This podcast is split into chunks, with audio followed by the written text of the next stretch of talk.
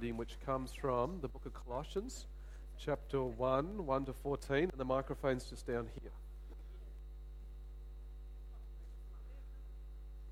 Yep.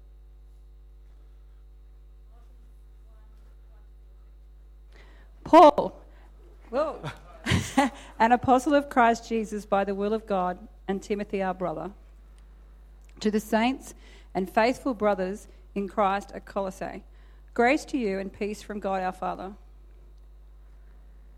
We always thank God, the Father of our Lord Jesus Christ, when we pray for you. Since we heard of your faith in Christ Jesus and of the love that you have for all the saints, because of the hope laid up for you in heaven. Of this you have heard before in the word of the truth, the gospel, which has come to you, as indeed in the whole world it is bearing fruit and increasing, as it also does among you since the day you heard it and understood the grace of God in truth. Just as you learned it from Epaphras, our beloved fellow servant. He is a faithful minister of Christ on your behalf and has made known to us your love in the Spirit. And so, from the day we heard, we have not ceased to pray for you, asking that you may be filled with the knowledge of his will in all spiritual wisdom and understanding, so as to walk in a manner worthy of the Lord, fully pleasing to him, bearing fruit in every good work and increasing in the knowledge of God, being strengthened with all power according to his glorious might, for all endurance and patience with joy, giving thanks to the Father who has qualified you to share in the inheritance of the saints in light. He has delivered us from the domain of darkness and transferred us into the kingdom of his beloved Son, in whom we have redemption, the forgiveness of sins.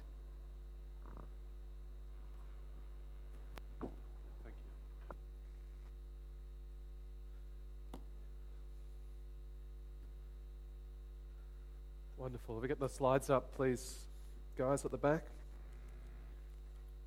Okay, so today's topic. Uh, we're starting this new series on kingdom strategy, as I said before. The idea of us thinking about and how we can enhance or, or add to, to do something for God's glory and His kingdom.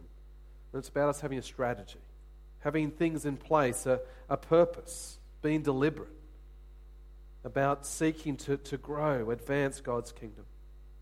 And today it's very straightforward. As we saw in the passage, it's about encouragement and prayers.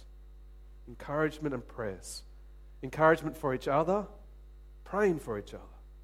Encouragement for Christians throughout the world, praying for Christians throughout the world. So if we go to the next slide, I just wanted to think, think about encouragement for, them for a moment. Do you encourage other Christians? Do you encourage, spur them on to follow God's ways? Just want you to stop and, and th- if you were to give yourself a score out of five, how would you go on this front? Would you start down the lower end of the score? Would you say that you struggle in this, that you hardly ever encourage anyone? Would you say that you occasionally do it? Would you say that some days uh, you do it? Would you say that it was every day that you encourage? Or would you say a five out of five? Would you would say that it's every day that you encourage Christians and that you do it multiple times and that you encourage people not only locally but around the world? Well, I'd like you to turn to your neighbour and give them an honest assessment of where you're up to out of five. Uh, tell them where you think you are in encouraging Christians this morning. I'll give you a few moments to, to have a chat.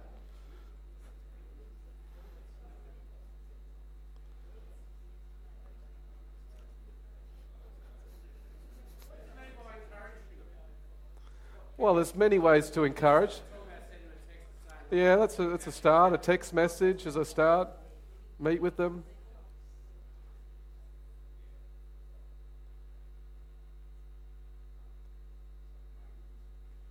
Any fives out there? Any ones?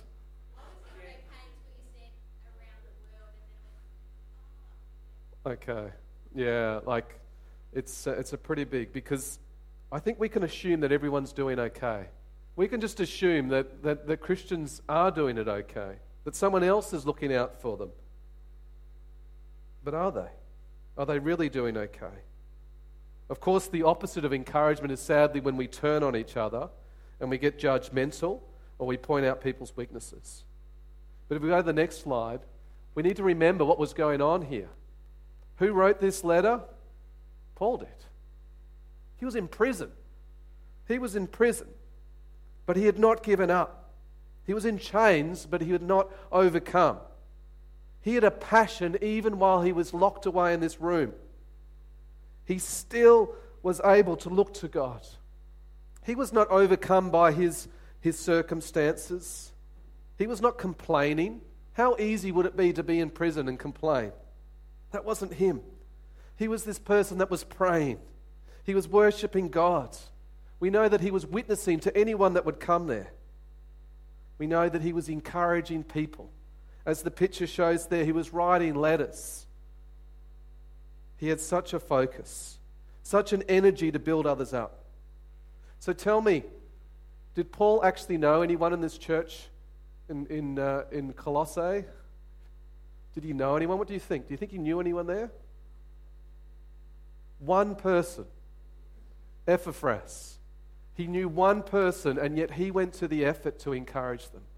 He heard of their faith. What had happened? He was in this Roman prison, and this, this guy, Epaphras, who had been, or however you like to pronounce it, he went, he went across to Rome, obviously. He met with Paul. Paul asked questions.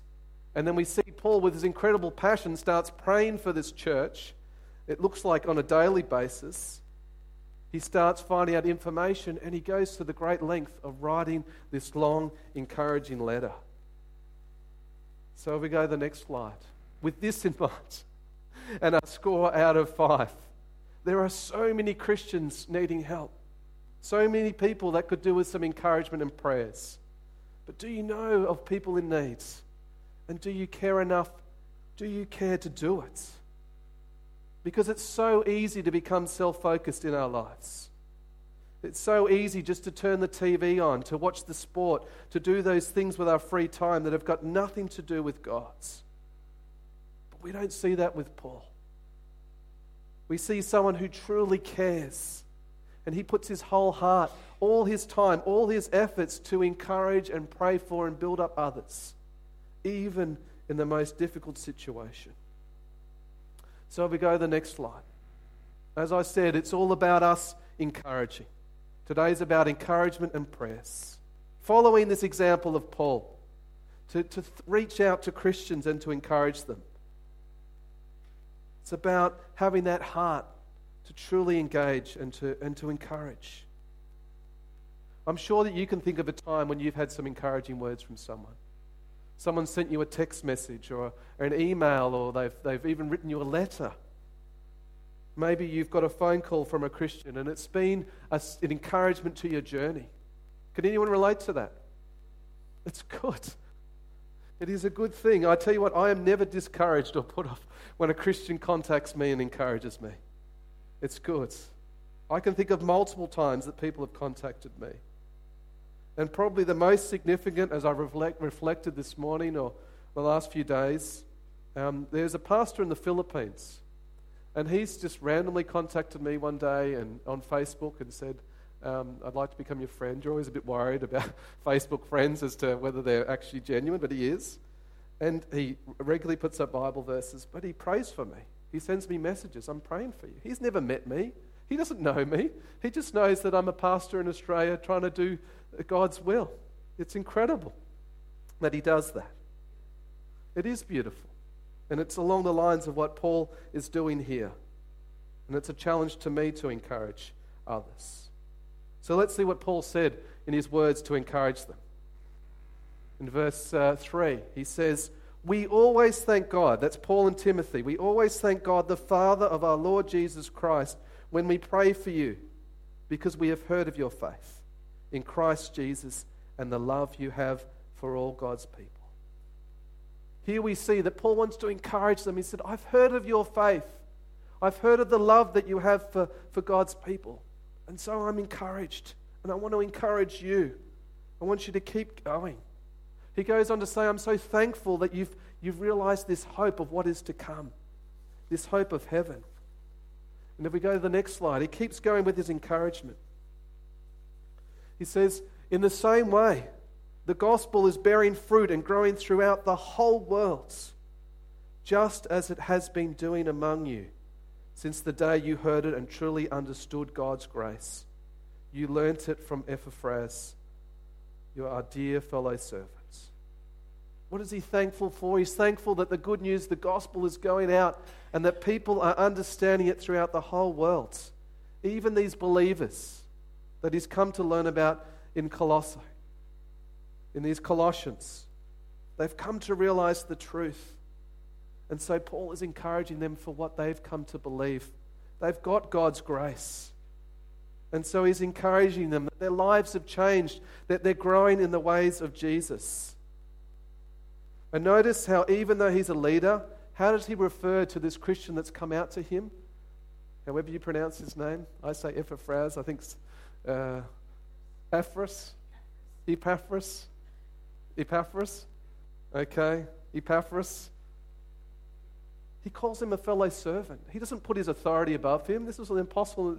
Paul had this important position, but he said, Well, I'm just a fellow servant, and we're just going about this business of getting this good news of Jesus out there. What an encouraging thing to say. This is a letter full of encouragement. And so the challenge for us, if we go to the next slide, is to encourage. I'm thankful for you. I'm thankful for our church family. I'm thankful for the faith that we have. I'm thankful for the contribution that each of us makes to make this a family that cares about God's. But I want to encourage us this morning to encourage others. If you've got the, the outline there, or if you've got a piece of pen and paper, I want you to get it out right now because I want to challenge you to do something. Uh, you could use your phone if you're a phone person. I want you to jot down at least three names of individuals or of churches or missionaries or um, yeah, churches themselves or, or people that you can think of who you can encourage. Who is someone that you can encourage, that you can get in touch with? You might say, well, three is not enough. Well, yeah, yesterday afternoon, I, I went crazy doing this. Uh, I got about 10 or 15 messages out to different people to encourage them. Uh, and, and, and churches I've been involved in the past. I was deeply encouraged to encourage. So think of some people, jot it down so you don't forget. The challenge is to take it home and to encourage them. If you need some pen and paper, we can probably find some somewhere. Um, there was the handouts this morning.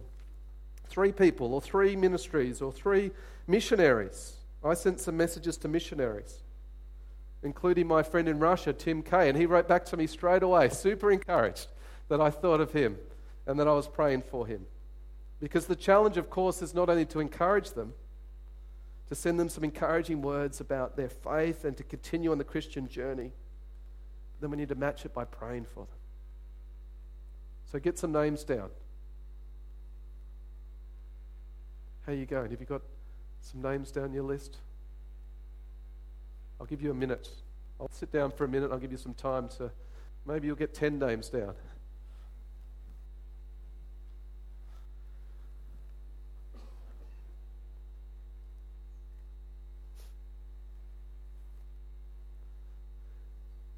And of course, I'm not only thinking about people in the church, I'm thinking about people outside of our church as well, if you didn't get that message.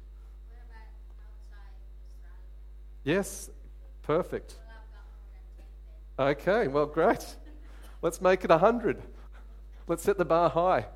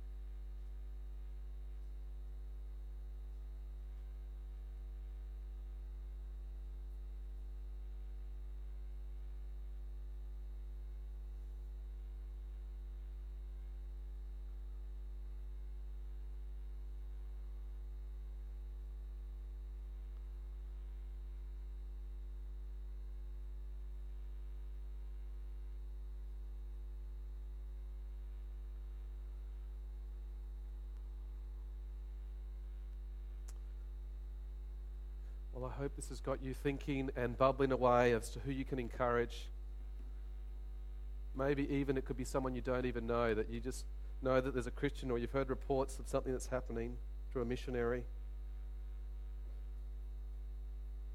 Now, as I was saying, it's not only encouragement. If we go to the next slide, it's also to pray, to match this with prayer. And that's exactly what Paul is doing in this, in this letter. He's encouraging them, he's giving thanks to God, and he's praying.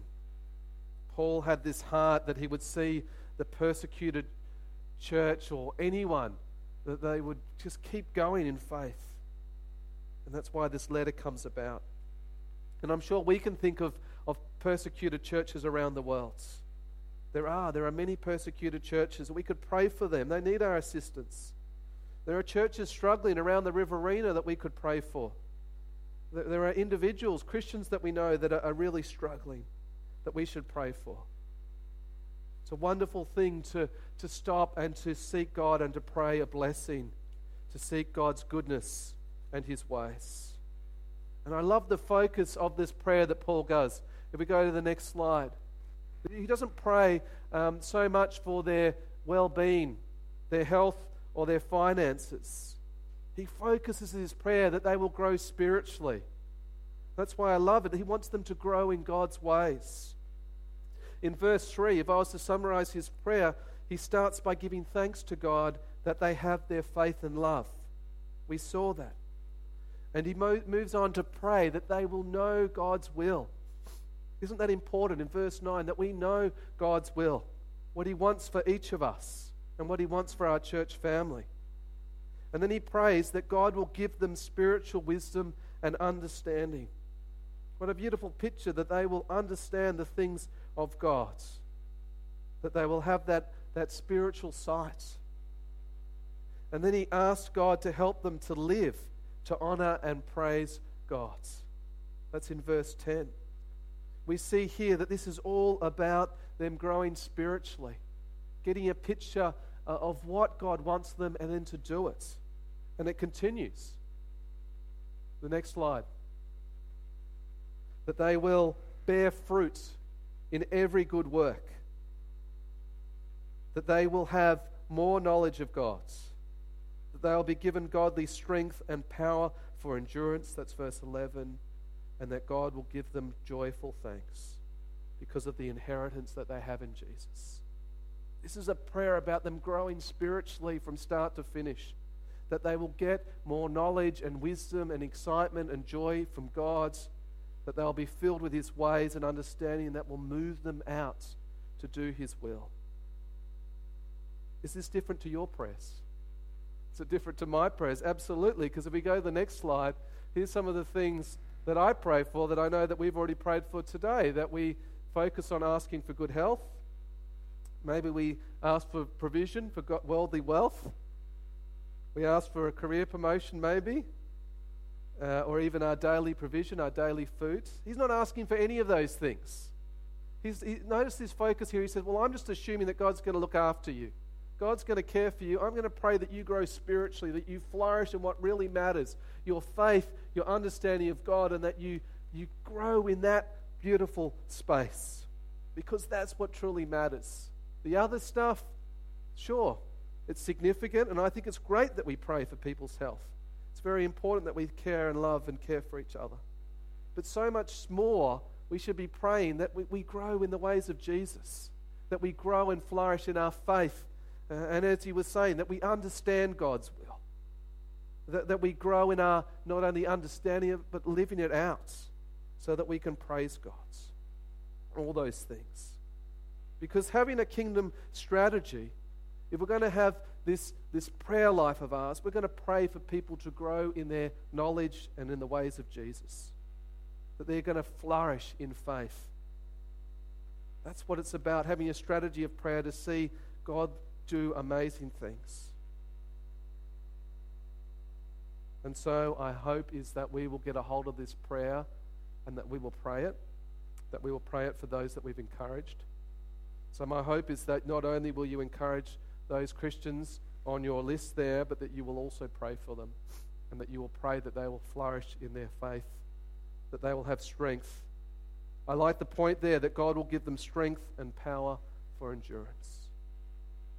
Tell me, what do you like about this prayer? What do you like about it?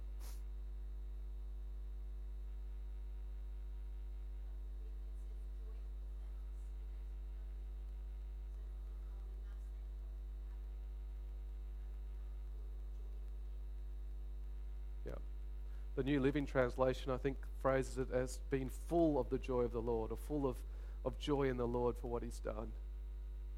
Yeah. Anyone else like to share what they love about this prayer? Yeah, that's right. He's praying for people he doesn't know personally. He's just heard reports about them. And he's like, I care so much about you. I'm going to invest time into doing that. That's a, it's a foreign concept, I think, for lots of us that, that, that we don't truly care, or we do care, but to care, as I said at the start, like, do you really care enough to put energy in to pray for those persecuted Christians and, and all those things? It's a wonderful challenge. Joe. Hmm. It does. It does. And to focus on God's will. Yep. Anyone else like to, to add anything from that prayer?